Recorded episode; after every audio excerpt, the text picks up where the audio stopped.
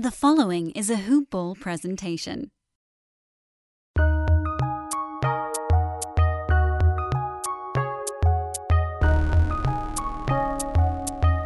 Welcome to the Fantasy NBA Today podcast. Welcome to an action packed Thursday of Fantasy NBA Today, everybody. I am Dan Besbris. We've got Neil Rochlani and Coach coming up later in the program in no particular order.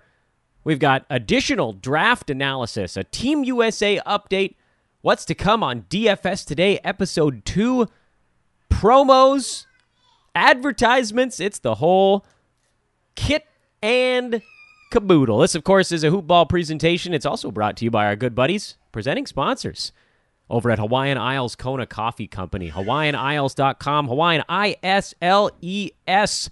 Kona Coffee Company, HI Kona Coffee on Twitter, HawaiianIsles.com, Hawaiian Isles on Amazon. Get it now. I'm going with the aggressive approach today, the in your face ad. Go get it. Go try it. Try one out. Tell me that you're not hooked. Tell me you're not hooked for life. Yeah, it's a little bit gourmet, but you know what? I know almost every one of you has probably gone out and bought a cup of coffee at a store Go get a whole bag of gourmet stuff for that same cost. I mean, that's like, it's a no brainer. HawaiianIsles.com. I want to launch headstrong into uh, our rotating cavalcade of co hosts, actually, on today's podcast.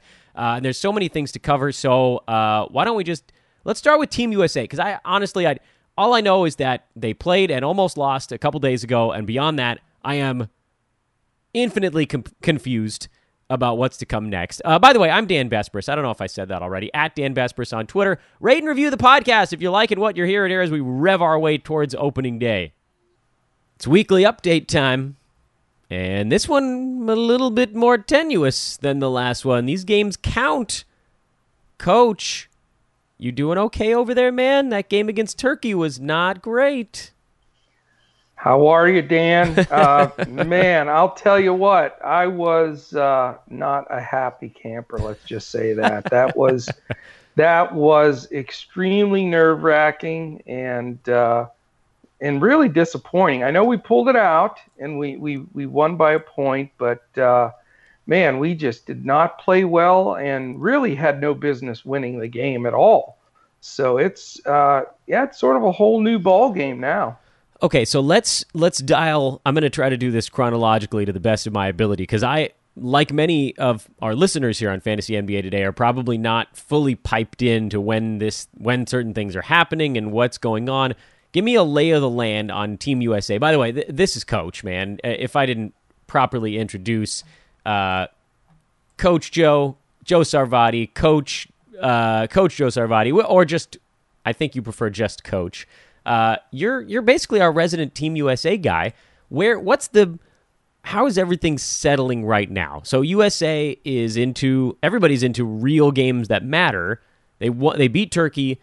Are they, Team USA is that are they two and zero oh in traditional play now? When is the next game? Like what's the what's what's the chronology of what's going on this week? Because I've lost track since the last time we talked.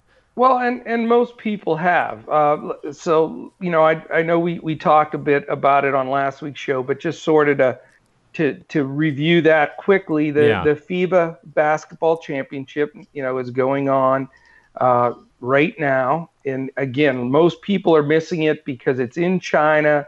The games are being played at really odd times in the morning, and it's not being covered uh, on television yet uh, at this point in the tournament and a lot of our NBA guys dropped out. So it's probably the least coverage that the FIBA World Championships have ever gotten from the USA side. So that, you know, being one thing, but it is, uh, you know, major competition. It's one that that uh, obviously we take a lot of pride in, and you know, the build up to uh, this starting, uh, you know, took that huge punch in the nose when we lost one of the exhibition games to Australia and sort of shook everybody up there. But we did start pool play last week, and uh, we are 2 and 0. Again, that last one by Turkey was by one in overtime uh, by the skin of our teeth.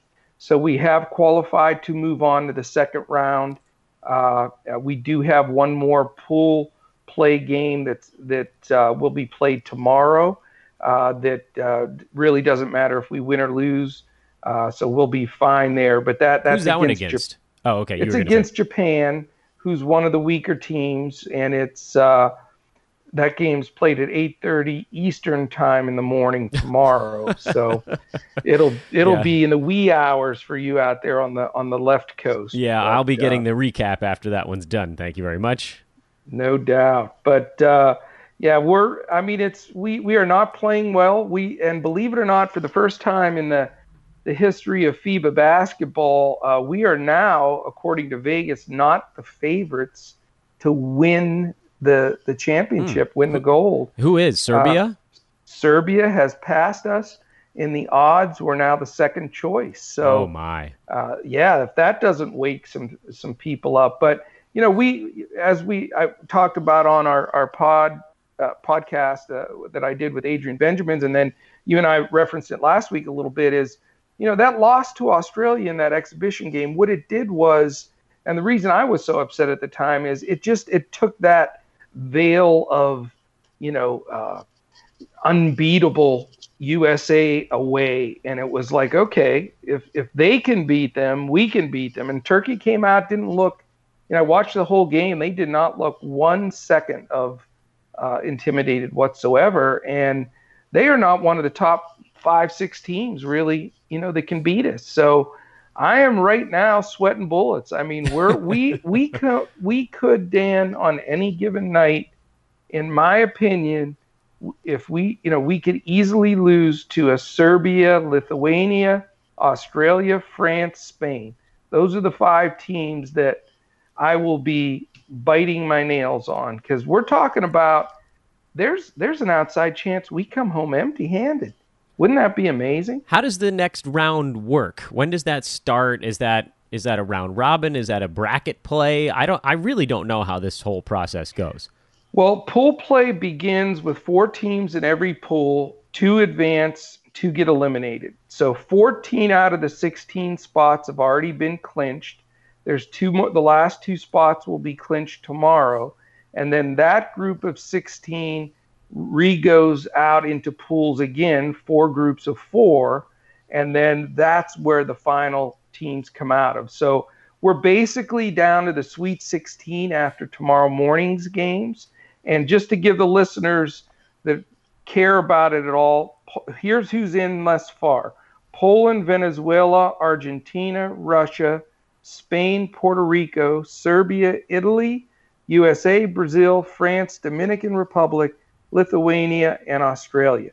And then there's two more spots that will be filled, as I said, tomorrow.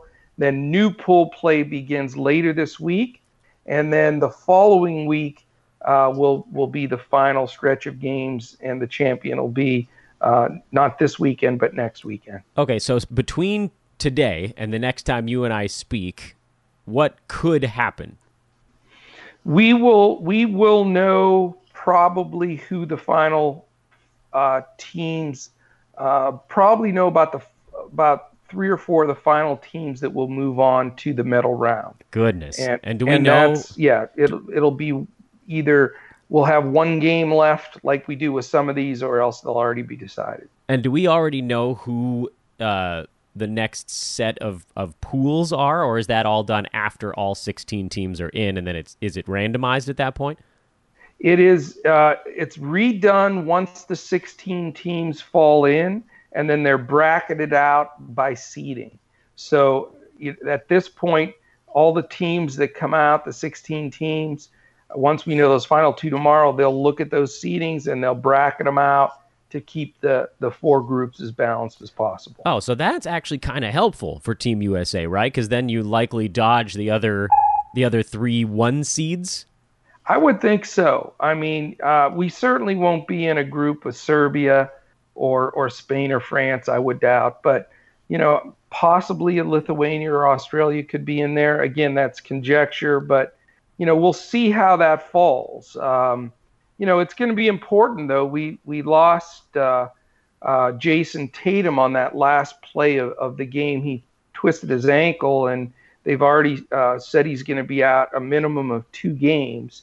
So he'll miss tomorrow's game, which means nothing, and then that first round for sure uh, of that that second set. So wasn't Lithuania was that Lithuania beat us 15 years ago? Wasn't that the one that everybody was like that when they finally retooled everything? Šarūnas Jasikevičius. Am I remembering remembering any of that right? Uh, Lithuania was the team that knocked us off. You are you have a good yeah. memory, and that was right before the Colangelo and Coach K and stuff came in, and uh, it was they had beat a bunch of uh, college guys of ours, and you know we sort of had reset, and you know we we had been uh, 88 0 since then until that Australian game, and then uh, you know just barely escape with our lives again uh, in this in this last one. But uh, it's a new new new tournament now. It's going to be fun to watch. I know you said that a lot of the issues, uh, the dropout stuff like that, is because it's just too close to the Olympics. Um, I mean, I know that anybody can drop out for whatever reason they want to, but isn't it a little bit frustrating that some of the guys pulling out are like 22 and on teams that are going to be fighting for like an eighth or seventh playoff spot? And the reasoning is they're focusing on winning a championship. Maybe they just don't want to do it. How do we how do we make it a more enticing prospect? Well, I mean, the last two guys that dropped out were the ones that hurt the most. We lost Fox and Bagley from if Sacramento is going to contend for an NBA championship this year, then uh, you know yeah, I'm going to go bet that ticket and retire right now because that ain't going to happen. But you know, so that's the kind of thing that that really hurt. But again, uh, you know, and, and we, we referenced a little bit last week. It, this is just sort of a reset year. Nobody really knew it was going to happen this first time that FIBA moved it within one year of the Olympics instead of two. And the way the USA set it up is they had a national team pool and a select team pool. And the select team pool guys weren't, they were just be, supposed to be the scrimmage guys for the national, you know, the big team, and were just supposed, to, you know, that was the end of their commitment.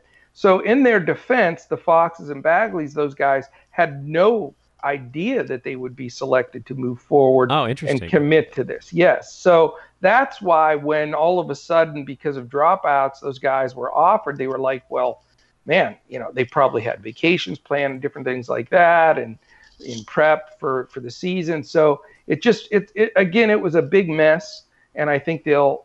Those are the type of guys that will start playing in this uh, going forward, uh, you know, forward, and then let the the senior guys do the Olympics. That's more than likely. yeah, I mean, it seems like some of these young guys turned out to be better than they thought they would be at this juncture of their career, and so that all got jumbled up. Or am I misreading that?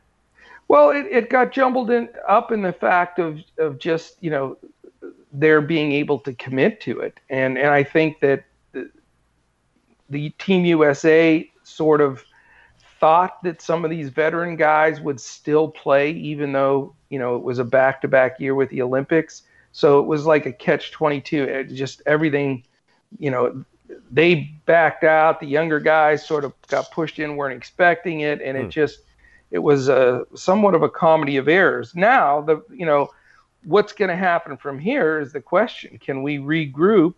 You know, this is really going to test Coach Pop and and the squad that's there. But I'll tell you honestly, Dan, I've I've been uh, I've probably watched more of these games than just about anybody. I've been up and I've watched them all on, on ESPN Plus uh, on the laptop because they're not on TV at this juncture.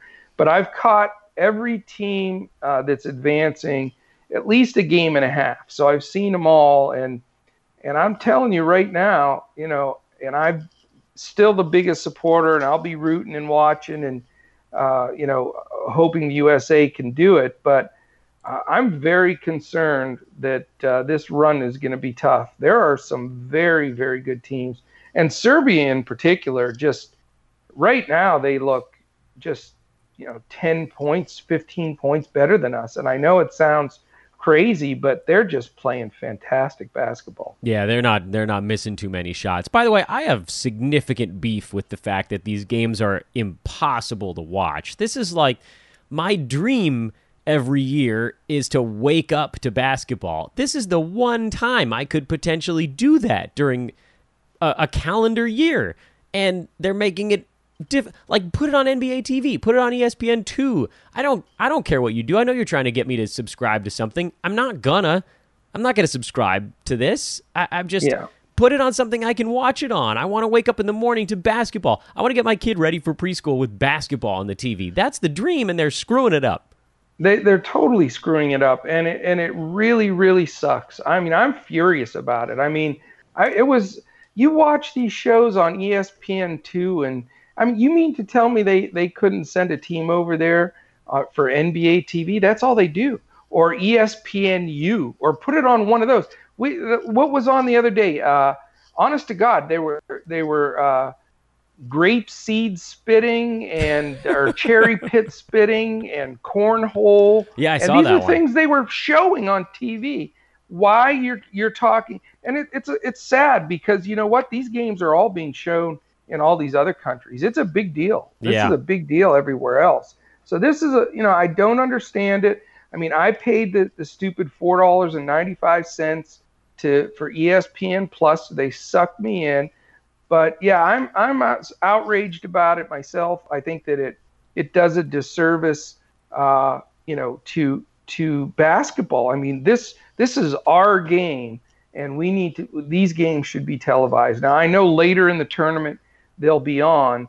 But uh, it's it's just very very disappointing. Yeah. But uh, I'd watch any. Yeah. I would watch any of these games on television. I didn't even need to be Team USA. If it was just on, I would put it on, even if it's in the background. I, I just to me they're missing a massive opportunity, and maybe that's the thing. Maybe it costs too much money to actually get it put together. But anyway, uh, excellent, Coach. What's your prediction for the next six and a half days until we talk again? What is going to happen the next week? And then I want to talk DFS show. Yes, absolutely. Well, I mean, I think you'll see this next round. You know, the team there. There are a lot of sneaky teams in there that are dangerous. Argentina, Italy, Venezuela. I mean, there. I think you know there'll be some upsets that nobody saw coming because now that we're going to be down to the Sweet 16, you know, there hasn't really been anybody eliminated that was expected to move on. So you're going to have probably, you know, out of the 16, uh, you know, 14 of them are, are the, the top rated FIBA teams in the world. So, you know, it's going to be it's going to be great. Any given night, the game should be fantastic. You know, uh, France, Lithuania, if they're matched up, that'd be a terrific game. You know, to see Australia against a Spain or Poland. Poland's got a strong front line. So I, you know, I think my prediction is there's going to be some great games. If you have the chance to to take them in and you love basketball, uh, you know, check them out. And then we just have to cross our fingers that USA gets a good pool and continue forward, and we can get Tatum back and uh, try to make a final run. Uh, and by the way, if you challenge Coach to an arm wrestling competition and beat him, he'll give you his ESPN Plus login information. No, no, I, no. I, I follow the rules. All right, Coach, tell me about DFS show this week because first, I, I, loved the debut last week. I know it it aired right after you and I talked. Uh, I listened to the whole thing before it even got put out into the into the internet. I listened to the whole thing to make sure everything was was set up perfectly and levels were all good. You know, I did a little put on my producer visor for an hour there, and it was just it was so much fun to hear you guys getting in there and it it's finally real. That I think I don't know maybe you're feeling the same thing that I am, but for me this was like a project that I wanted to have at Hoopball for so so long. So I'm just so thrilled that it's happening. Massive thank you to Fantasy Draft for helping us put this thing together. What are folks looking forward to? What can they expect in episode 2, which I believe airs uh, Thursday again this week, right? It does. Thursday again. And yes, I mean it was it was a blast. And and if you haven't heard the first episode, uh, just uh, look Hoopball D- NBA DFS today. You can find it wherever podcasts are found. If you want to catch up before uh, uh, episode two uh, launches on uh, Thursday. And here's the thing: we we discussed sort of the the makeup of what we're going to do with this show on a regular basis. We're gonna we're, we're carving out our own niche in the industry we want to really be the go-to place if you are interested in NBA basketball from the DFS standpoint, you're playing daily fantasy. We're going to break all of that down for you. If you're playing in leagues, whether they're they're uh, year long, dynasty, head to head, there's going to be a lot of good information in there for you there. And then talking the game. I mean, that's a, the, a bit of the difference that we're trying to really stand out. We're not just going to spit out a bunch of numbers and give you percentages of ownership of what we're going to, who we're going to take. We're going to talk about really all of those strategies. What are the trends of the game? Who's, you know, who's coming through in the clutch? What are the matchups defensively? What's the pace of play? What's the new rotation? You know, this year more than any other, with all of the player movement uh, in the off season, everything's readjusting. No one has any clue how, for example, Harden Westbrook are going to shake out statistically now that they're on the same team and their usage is so high. So, you know, what we're going to do in this week's episode, we talked about the, the number 10 through 6 of the biggest moves in the off season that will affect this year's DFS and fantasy uh, output for players. This week we're going to go five through one. So we'll obviously talk about those biggest moves that, that and we'll talk about them in depth, how they affect the teams, not just the players that moved, but the players that now are going to feel the effects of those moves and how it's going, you know, going to sort of re-rank where they are. So we'll talk about that. We'll we'll, we'll also go into some things in future episodes. We have uh, another five episodes before the NBA launches in about uh, preseason in about six and a half weeks. And so we'll start talking about those things. We're getting, uh, and I thank you for all the listeners that are responding on Twitter and have posted a lot of questions and uh, have taken the time to rate and review and comment. Uh, that's all appreciated. We're going to use some of that material uh, to really make it so that uh, you know the, the listeners feel like they're part of the show. It's fantastic. Let me just start with that. It's fantastic. Um, I, I, can't wait to find out the top five. Uh, I can't wait to bet with you guys, or I guess it's not betting, or, whatever, whatever you want to call it. I can't wait to play with you guys when we get into the preseason. Um, but more importantly, fantasy draft, coach. I've been trying my best to talk about what they are, what they offer on this show. Just you know, giving a little shout out here and there. What is Rake Free DFS, and why are they so special? Well, they and you know again, I'm ecstatic and I'm thankful that that uh, Hoopball and Fantasy Draft were able to bring bring this together because we feel at Hoopball we bring something unique to the table, and Fantasy Draft just has come up with an industry changer. They have now offered rake free DFS. So uh, you can also, and I, will we, we don't want to forget to mention that, if you go to fantasydraft.com and you enter the, the promo hoop dash ball, don't forget the dash, you get one free week of completely DFS uh, rake free up to a thousand dollars. So that again, if you're betting twenty five dollars, you're playing a head to head against somebody else for twenty five dollars and you win, you get fifty dollars. So they don't take a, a penny. So hmm. they they have created this new niche because rake is what really hurts in a lot of DFS sites. If you see that the the take that, that their their piece of it is before they pay it out, you know, it's costing the people that are winning these contests a ton of money. So they have come up with a, a new concept of where they go rake free. And this Sunday, is their big Hooters Million Dollar Football Contest, which again rake free.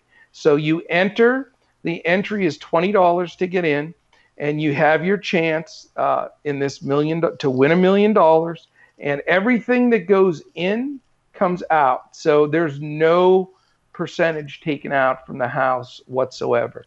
And that is really fantasy draft is just exploding and that's why we're so excited to get involved at the exact time and be a huge part of it as they launch into the NBA when we get started.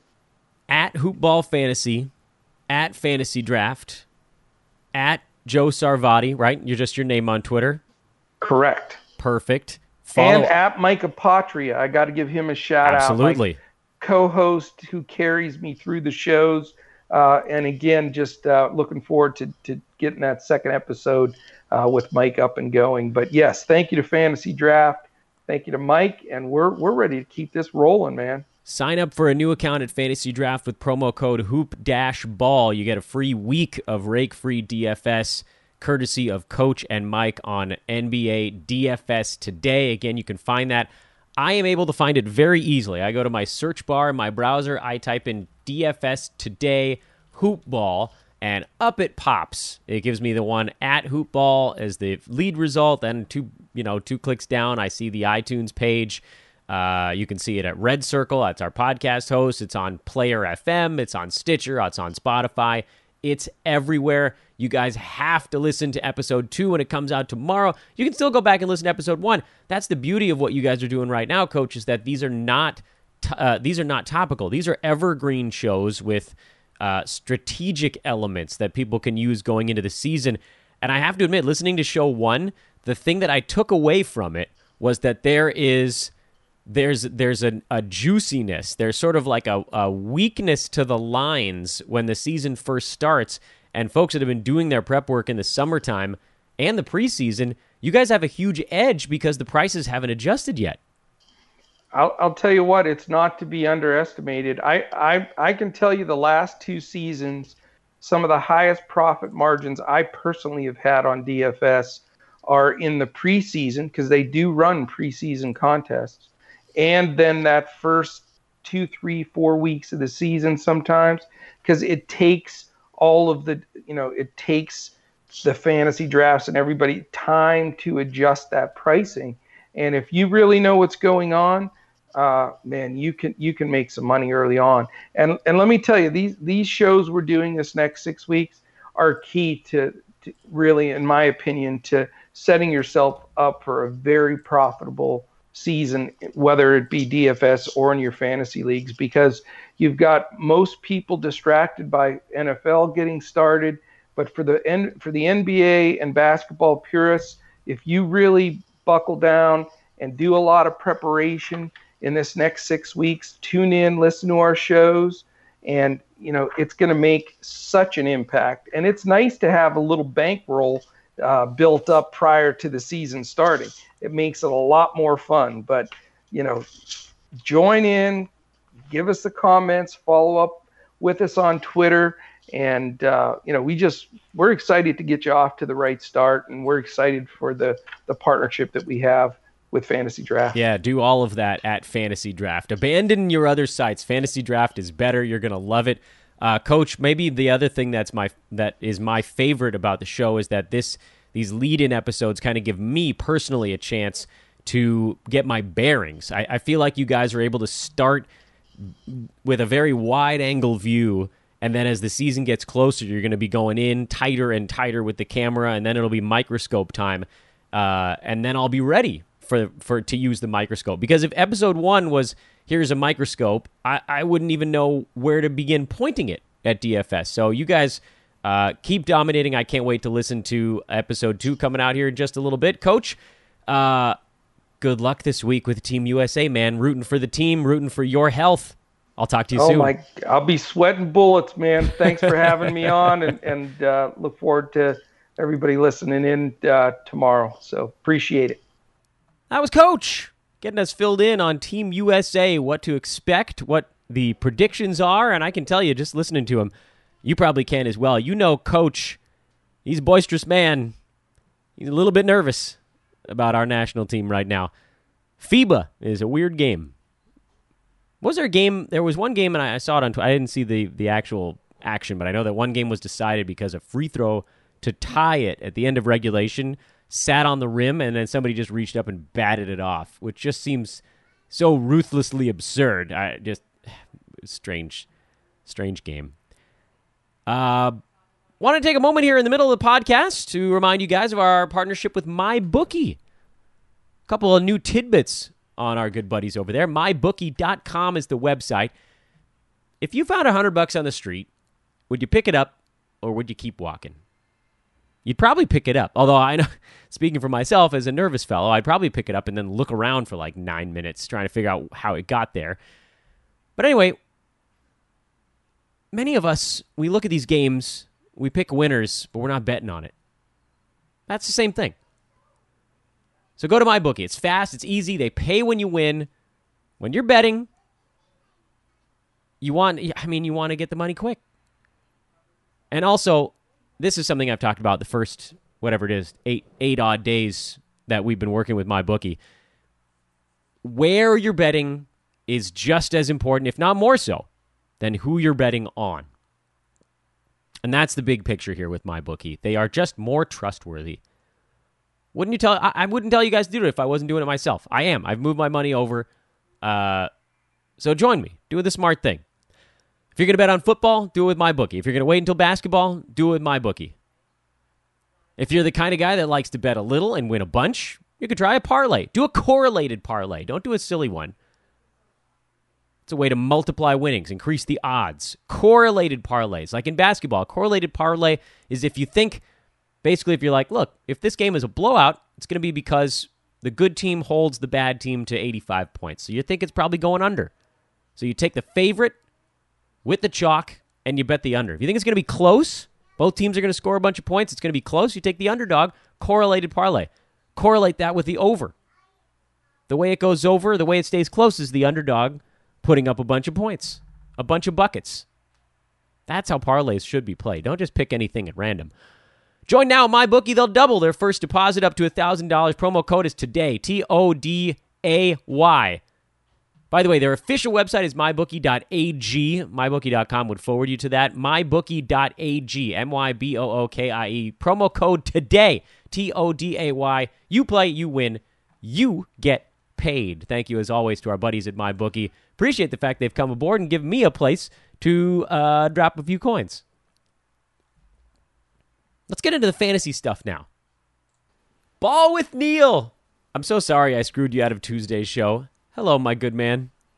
Hey, Dan. I, that's what I expect from you, so it's quite all right. At least, hey, you know what? I like that you're taking shots now. None of this, none of this like bended knee crap. I need you coming at me, guns blazing. I deserve it. Come on. Yeah. You've been so gracious. I can't. Oh, come on! You backed off that fact. I backed off that quickly. Oh, I would, I would do it again. Uh, but anyway, it's great to be back. Thanks for having me on uh, Thursday show, and um, we get I get like halftime, but that that's that's not so bad. I'm, yeah. I'm kind of tired myself anyway. So. Yeah, I know you're you're a worn out man these days. You got a lot going on, and plus, sometimes when you condense when you condense an appearance, when you condense a, a podcast or a moment, you can really you can really sort of like dig into the meat, the real meat of it. Uh, by the way, this is Neil Rochlani. Add ball with Neil on Twitter, B A L L W I T H N E I L. Normally here on Tuesdays, but I I biffed it. We normally record on Monday evenings, but I wasn't around on Monday evening. But uh, you were kind enough to shift it over to a different time of the week. Uh, we had gone back and forth Neil, a little bit via text message on, on how we wanted to approach this one. I thought we might do either a few more picks of the draft or maybe some stuff from the draft that you like. But uh, you said, Dan, how about we just go with some stuff? Should I tell you about it or should we just should I just nail you in real time? And I said, what did I say? You said to nail you in real time. Yeah. So nail me in real time, ball with Neil. What are we talking about? All right. So I want to talk a little about draft strategy in addition to the picks that you've already. Um, I know you've already talked about this a little bit, but I want to go further in depth. So we t- we both agree that the first few rounds you don't want to screw it up, so you want to be very safe with your top few picks. Uh, then in the middle rounds, you start to wait to guys fall to you. Is that correct? Is that, yeah, that's that is sort of my thing. That is okay. my shtick. Yes, that is your stick. And then maybe some point at no man's land, you start to reach, or not reach, but you're okay with taking risks. Yeah, because um, at that point, there's really no such thing as a reach anymore, right? Yeah, well, I mean, this is where I wanted to look at this draft and, and then talk to you about where do you think, because I have a player here, I was, as I was reviewing the draft, about where I think, oh, I, this player is still available, I have to take him. They've dropped this far, I, I have to take him, even if I – want to reach, or I think perhaps there's a better upside guy. So where, where do you draw that distinction? So I, that's a really really good way of of lining it up. You sort of answered the question for me, so thank you for that. Yeah, you sort of for me I kind of start no man's land when the obvious mid-round guys stop falling to me. And I don't know, that could be a different round in every single draft you do. Uh, when we analyze results at the end of the year, we're looking for a point where it would usually happen. And I, I don't know that we can necessarily say we we know that for this coming year because you know we don't know how these guys are going to do over the course of the season. Uh, but looking at the picks right now, and maybe I'm nuts, but it feels like this most. Uh, well, let me dial it back. So two years ago, No Man's Land looked like it was starting around 75. This most recent season, it seemed to start earlier. There was uh, even more variability than usual. I think this draft might go back to uh, what we saw two years ago.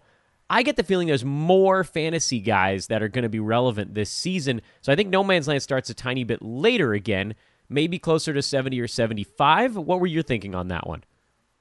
Yeah, I think it falls even later. But I mean, I think it also depends very much draft to draft and, and who you're drafting against and and uh, where guys fall. But um, I'm looking at this specific draft, and I see it going up to pick 99. And I know I know you don't agree with me on this one, but if Marc Gasol is there in the ninth round, I'm taking him. I'm no a little bit asked. worried about what I've seen these these predictive uh, Excel spreadsheets talking about what the Raptors' rotation is going to look like, and they have Serge Ibaka exclusively playing the five. Um, I don't know that that's necessarily true. I think that's oversimplifying. So yeah, I think Marc Gasol. You know, you've heard it. I, I, I said it on a previous podcast. I think he's I think he's older than he is valuable at this point. But a hundred is you're well past the start of no man's land for me at least. I think you're in a spot here where you take you take whatever guy you want. I don't. I think Neil. I wouldn't necessarily classify him as a guy that sort of fell to someone at 99. I think that he's a classic no man's land guy this year. And if you think he could harness, you know, 26 or 27 minutes of uh, productivity, if we think he can get that high, then he's a guy with upside at this point. I just I don't know that there's a whole lot left in the tank. I actually like the guy right in front of him more in this sort of late '90s no man's land area, and that's Enes Kanter. I like them both. Um, yeah, that's fair. Yeah, can, you can like. I both. would take them both. Yeah, I. Well, for me, for like no man's land begins when I think a player is not going to finish in the top 75 if I'm confident a player going to finish in top 75, I'll take them in the you know in the 90s without looking for. Um, so where in this where in this draft do you think you you see the first guy that you don't believe will finish inside the top 75, and you and you're pretty sure of it? For me, I think it's Lonzo Ball. Actually. Oh sure, yes. I mean, but further up it does happen. But I mean, guys, I'm not I'm not looking at guys who aren't going to finish. Well, I guess I can do that. But the first guy I think that's not going to finish in the top 75. It's going to be, um, oh God, Hassan it could Whiteside. Be lot, it could be a lot of these guys. It could be Whiteside, it could, Dejounte Murray for sure. But yeah, Lonzo Ball is probably it. So that's Hassan Whiteside was at 70, Lonzo was 72, yeah. Murray was 73. So, uh, I mean, it seems like we're calling no man's land early 70s this year. Right, unless I have guys on my board that I'm very confident are going to finish in the top 75. Like, well, that's I think, okay. I think Gasol and Kanter will and that's okay though. So because this is this is my reasoning behind why I I, I sort of picked okay. this this arbitrary number. Once you get past seventy five, take those guys whenever you want. You don't ha- necessarily have to wait for them to fall to the eighth or ninth round because at this point, it's sort of six of one, half dozen of the other. You take the guy you're looking at. I see a handful of guys between rounds seven and ten that I would gladly take any one of them in the middle of round seven if it meant that I got them on my team. This is where I think you start to target guys more than you target uh like difference between draft position and ADP. Uh, and that's why I ended up calling it no man's land, which might be sort of a confusing nomenclature, but like for instance, we're talking about Marc Gasol. For you, for me, Enes Kanter at 98, I would happily take Enes Kanter 15 slots earlier than that because I don't know that there's anybody I'm looking at in the 80s that went in this draft where I'm like, oh, I definitely have to take that guy before I take Enes Kanter. I feel like any one of those guys has almost the same odds of finishing above the other. So that's why I think at that point you're just you're grabbing the guy that you want to put on your team. That's where you start to target the name as opposed to whether it's falling or safety or whatever. You just you swing for the fences. You do whatever you do whatever the hell you want. You don't worry about uh, what round you're in. Yeah, I, I guess uh, perhaps my distinction is if I'm, let's say, targeting, so I'm targeting Jonathan Isaac this year, and um, let's say in the later rounds, but let's say Marc Gasol is still there um, in round eight, I would take Gasol over him. Okay. And you and you said you would target I. If let's say hypothetically Isaac's the guy you're targeting, and Kanter is still there, would you? Who would you take ahead of those two? Uh, I'm choosing between Isaac and Kanter in this in this yeah. hypothetical. Um, yeah. I, I'm taking the guy that I think has less of a chance of making it back to me the next time around. I guess. Okay. Fair enough. Uh, which is probably Isaac between those two guys in this particular hypothetical. I think he'll probably go in front of Kanter in a lot of drafts. But I guess, I mean, I'm trying to figure out the right way to to really uh, elucidate what I'm my thought here is. Um, I think at this point in a draft, you just you have your queue, you have your list of like 15 guys in no man's land, and you line them up. Maybe not necessarily by how much you want them, but also a little bit of that. I think there's two variables with guys after 72 or whatever we decide no man's land is this year. Two variables is uh, how badly do you want them on your team, meaning how high do you think they're going to end up, and variable number two is how far will they fall. And I think this is the point where how high you think they're going to go, basically how much you want them, starts to weight more for me than how far I think they're going to fall. In the early rounds, first three rounds, we can wipe those out. I'm not worried about guys falling. I'm taking my safe foundation. Rounds four, five, and six, we can call it tentatively. I mean, it's you know nothing's etched in stones in in any of this. Uh, rounds four, five, and six. That's where I'm worried way more about how far guys are falling versus how badly I want them. And then from round seven on, and the later you go, the more the weight tips towards how badly you want a guy. But I think that's a point where you're worried less about, hey, did this guy fall? And and instead you're like, this is the guy I want to put on my team because I think he's going to have the better year. And you're less worried about, you know, did I get a good value at this point? Because they're all bunched up anyway. Did that make more sense? I don't even know. No, it makes perfect sense. But I just think some of these guys are guys that I still think have top 40 to 70 upside or top 40 to 60 upside. So I'm going to take them if they fall, even if I have someone who I think on my rankings might do a little bit better. But if, at this point, I'm going to take someone who's who I in this late of a draft, like eighth or ninth round, someone I think is going to be 40 to 60th, um, versus someone who could be, who could between I don't know 35th and 100th. I'd rather have the 40 to 60th guy. That makes sense. Now, how much are you concerned about which of those guys might get back to you? I'm not.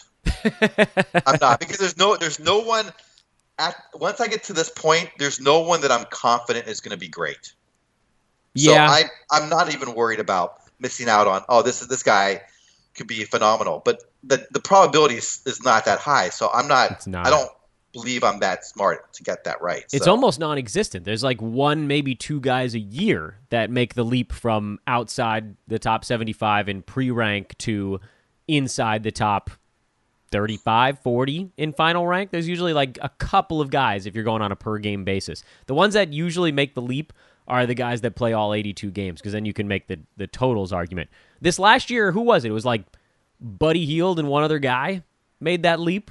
It's they're almost non-existent. This actually harkens. I don't know if you did this on purpose to a conversation that Brandon and I had yesterday, which was you know, you're looking at these guys and you're sort of saying how many players really in this neighborhood could outperform their draft position by three or four rounds? The answer is almost none. But then I think, are you making an argument to take the guy you want as opposed to one that's falling? Um, am I? I don't know. I, I, I don't think I am because well, it seems like you're on I, the razor's edge here. No, I'm not. Oh, okay. yeah, well, Bill Murray is from Chicago, but anyway, um, you ever see that movie? By the way, that was one of his best movies. Um, uh, Mark, I just think guys like Kanter and Gasol are safe mid-round picks, and yes. if they're going to no man's land, I'm going to take them every time. So let me let's let's look at actual ADPs now because we've we've okay. had this discussion in in a in kind of a hypothetical vacuum sort of deal. Let me find out, and I didn't have this pulled up prior to starting this sentence. So this is the art of broadcasting, talking while you're getting the work done in the background. The ADPs on these guys, uh, Enes Kanter is 91. and Marc Gasol is 74. So he actually went a lot later than usual in this particular draft. Kanter a little bit after his ADP, but not by a whole lot. Um, if you're looking at ADPs, that can often be a tool, at least for me. I don't know if you use them the same way. I would probably take Mark if I wanted both of those guys equally, and that's this. So we're putting ourselves back in this sort of weird, non-existent, uh, in, unable to create hypothetical. But if you wanted these guys exactly the same amount on your team, for me at that point, I'm looking at the guy with a higher ADP, and I'm probably taking him because he's less likely to make it back. It sounds like you're going at that point. You're going for whichever guy you think has fallen farther. So maybe we actually agree. We're just saying it in different ways. Maybe, but the thing is with the ADPs, I think once you get past a certain point, I don't know what that number is. It's very the variance is so great from league to league that I don't trust them that much. That's that why. Well, well, that's why we got to keep breaking these things down, see if there's any consistency among them. Uh, I think if I'm in this spot and it's pick 98 and pick 99, as it was in this draft, um, I'm taking the guy that I want more because it's so late. I'm not worried about how much a guy fell. I just there's the at this point I want the guy that I think is going to have the better season numbers. This is now late enough where that has become the more powerful weight factor on my team. Did I? I right. man, yeah. I hope I know you had like two or three things to talk about. We might spend our entire time talking about one thing, but that might be that might not be a bad idea. Um, no, hopefully we can move on. I just think no, we don't have point, to. No, at some point. So, so then at this point, um, all right. So that was the first point I wanted to discuss with you and get your thoughts on. Um, the second one is how many players do you think from round ten? Like, if you're doing a 13 round draft in you know 10 starters, 13 total. Um, I think for me, from round 10 onwards, I usually at most have one of those guys on my roster by the end of the season. Oh yeah, I'm I'm almost always zero. yeah, yeah, no, I would say it's between 0 and 1. It and, is definitely. Um, the over under. At that point, I don't take anyone that's not high upside. Do you ever do that? Um I sometimes probably do, but that's a that it's a stupid decision that I've made. I'll I'll call myself the name that I should be called there. You really should be hunting upside at that point because those guys are never going to last on your team. Like if you're let's look at some of the picks from this draft and see if we can pull out an example of each of them. Um look at let's look at the last round. Mm-hmm. Any of those guys I mean like who of them among those guys is a no upside pick? This round, by the way, I'm going to rattle them off real quick for the listeners. Uh, DJ Augustin, that might be our answer right there. but Ro- Robert Punchy Portis, uh, Mo Bamba, Klay Thompson, Ivica Zubac, Elfrid Payton, um, Rodions Kurucs, who might not be playing to start the year, Thad Young, Darius Garland, Rudy Gay, Harrison Barnes, and Tyler Johnson. That's picks 145 to 156. DJ Augustin, I, I, we both laughed. He seems like the obvious answer to no upside, very safe last round point guard pick. Are we in agreement on that? Yeah, I would not draft him at all. Yeah, because there's no way he does better than top 110. Yeah, so the, the, the pick that I like the best here is Darius Garland. Yeah, I don't know anything about rookies. I, I, don't, I don't. I know nothing about him either. But he's starting for Cleveland, and we have no idea what his stat set's going to be, and we, we it could be decent. So, what about Harrison Barnes? Is there any upside there at this point in his career anymore? Even I though don't, I don't think so. He's the I oldest 27 year old on planet Earth. I guess the biggest upside guy is Rudy Gay. Yeah, I actually really like the Rudy Gay pick there. I can't believe he fell that far. Yeah, that's probably the biggest upside. But um, Zubac, oh, gosh, meh, meh. I, I, don't. Yeah, I don't think so. No. Um, Thompson is just a stash, I guess, for the playoffs. Yeah. Um, Portis, there's a little upside there if he plays his way into time, but not a ton. Elfrid Payton has a little bit. I don't like his game, but at 150, what if he steals the starting job there? Right. So there there is a potential there. Uh, it's it's very small, but it's it's there. It's a rel- um, I mean, this same with Tyler Johnson. I yeah, mean, it's very small, but it's there too. So, mm. what about the previous round, round twelve? What are we round seeing twelve? there? Um, I think Prince? the biggest upside here is uh, I know you're going to probably disagree with me. Is Kevin Huerter? I don't like his game yet, and maybe it evolves this year, but he didn't. He had some stuff missing from his fantasy game last year. I think there's a few upside guys actually. In yeah, there's 12. actually a few. Go ahead, tell me yours. Uh, I, I know this is going to sound crazy. I think Nick Batum has an upside in this round. I'm all in on Batum this year. Go ahead. Um, I don't know anything about DeAndre Hunter, so I'm going to skip right over that one. I think Paul Millsap is actually an upside play in this round. Yeah, Old guy. Uh, those are those are your uh, old farts right there. Yeah, old farts under right? the old farts underdrafted club. Oh, you oh, oh bleep. That's um, OG Anunoby. There's a little upside there. Joe Harris. Eh, he's a safer one, but I mean, I see that's a safe pick that I feel like there's a reason to have. No, Yeah, I mean, I mean, if you need three pointers, sure. I don't. I have not looked at all these rosters, but if you need three pointers, he's obviously not a bad pick at all. Around twelve. what do you It's think about actually a fun Cody. Zeller there? Pick 144. Oh boy. Yeah, Um, plodding top 95 center. yeah, yeah. I mean, if you need those categories, he's not bad either. I've I've definitely been in leagues where I will pick him up when when I'm deficient in those stat sets, and he's he's not bad. You know, so if you need that in stat set, but obviously there's no upside. You see No- what I no did here, big though? upside. Yeah, do you see what we just did to one another right there? We talked ourselves into a no upside round 12 play. Well, it depends on your team roster. Yes, I guess so. But so maybe that maybe there are caveats, but I'd much rather have, uh, I mean, Batum or Huerter or Millsap. Is there anyone you would take in round 13 over Cody Zeller at the end of round 12? Besides maybe Rudy Gay? Oh gosh, yeah, I think I would take. Uh, oh, besides Rudy Gay, sorry, Payton? Um, maybe Elfrid Payton? Right? I don't. I don't know. There's no upside. I think what we're There's seeing no is that upside there either. there's none left after a buck but 44. I, am trying to. I didn't see who was undrafted. There have to be some undrafted guys that I'd probably take. Yeah, that's Anyway. true. Good point. Um, there still are a few, I think, in rounds 11 and 12. And so maybe what we're learning is that by about pick 145, Slim Pickens. Slim Pickens. Slim Pickens. Uh, old comedian, too. Um, we may be running out of time for a big picture item. What's the can we can we speed run through your third thing, or should we save it for next week? Oh no, let's just uh, let's. Just, I'm just gonna throw out a couple players here that I think are somewhat interesting from, Okay. the later rounds. You tell me if you think they're interesting or not. Okay. Uh, Alex Len. Ugh. No, not interested. Not interested. I know he's going to play Uh, a little bit more, but his he has not yet in his career shown that his fantasy game can evolve to a, a longer stretch on the floor. Yeah, I'm, I'm trying to pick guys too you haven't talked much about, so that's one of the, that's why I threw him out Mhm. there. Um, another guy who I think might be interesting, who you haven't really talked much about, is Norman Powell. I'm not a Norman Powell guy either. Um, Okay. I know he's going to play more this year, but uh, he he hasn't really shown the ability to add the stuff that you'd need to be an upside guy. He ends. He looks to me. He looks like he might be more of a weird plodding shooting guard type, which is not what we're looking for in these rounds. I don't think there's a ton of upside there.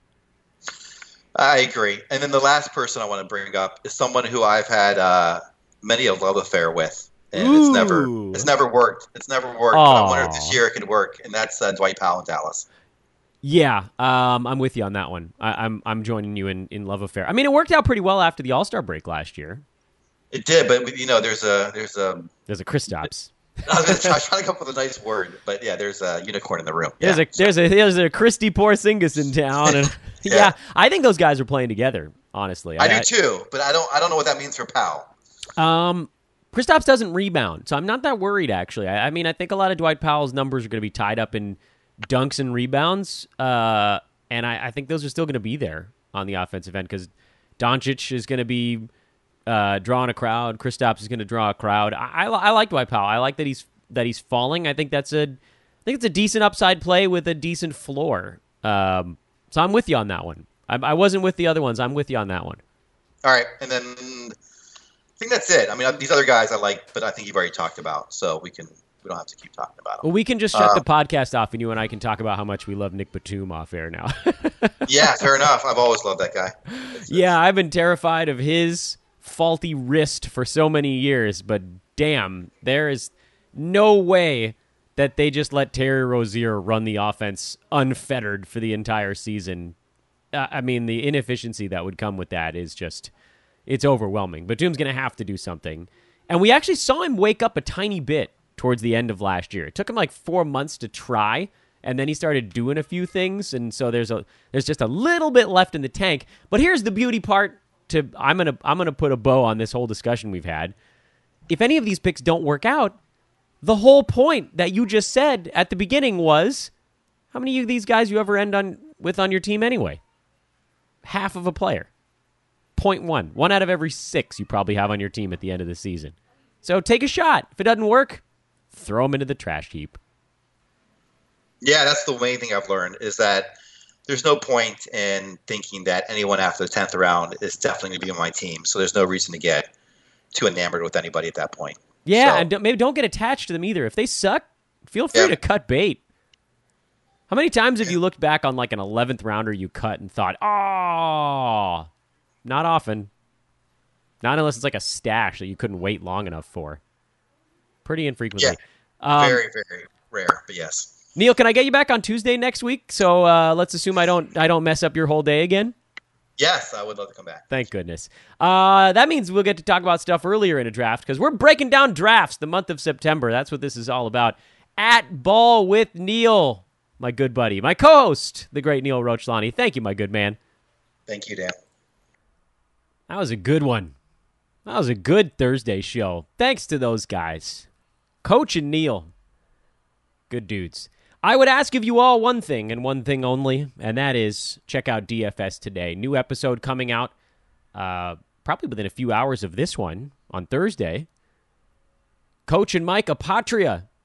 You heard him talk about it earlier in the show. This is this is my new baby. Forget D- uh, NBA today. I-, I got this. This show is this show practically hosts itself at this point. No, it's I kid. I just I really want you guys to check out our new stuff. I really think it's a good show. I've been listening to it uh, the first episode. Uh, I'm I'm can't wait to listen to episode two.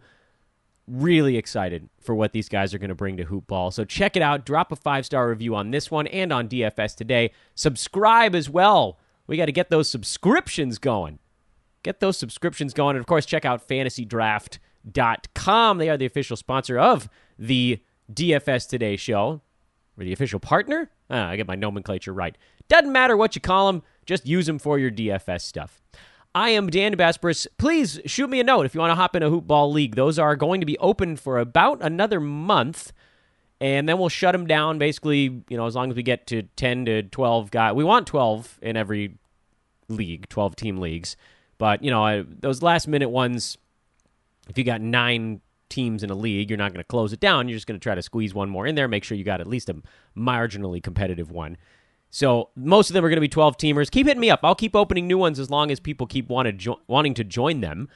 And people continue to ask to join them. I have another handful of emails I haven't looked at right now. So hit me up at Dan Besbris on Twitter or in the Hoopball forums. I'll see it in either one of those two places. Hoop-ball.com is the website. Click on the forums tab if you want to hop in a league. You can tell me there. If you don't have Twitter, if you do, just shoot me a line again at D A N B E S B R I S. Love to see you. We've got free leagues and $50 leagues as well. You can follow my guests slash co-hosts from today's podcast at Joe Sarvadi, J-O-E-S-A-R-V-A-D-I. Neil is at Ball with Neil, N-E-I-L. And I am at Dan Besbris. Have a wonderful Thursday, everybody. Finishing up the week tomorrow with my good buddy Adrian Benjamins. We actually get to do a podcast two weeks in a row instead of separated by six months this time. Maybe we'll do Adrian's favorites again, or maybe we'll just pick up from pick 84. Get up to 100 this week. I haven't decided. Maybe I'll let Adrian decide. That's probably the way to go. We'll talk to you then.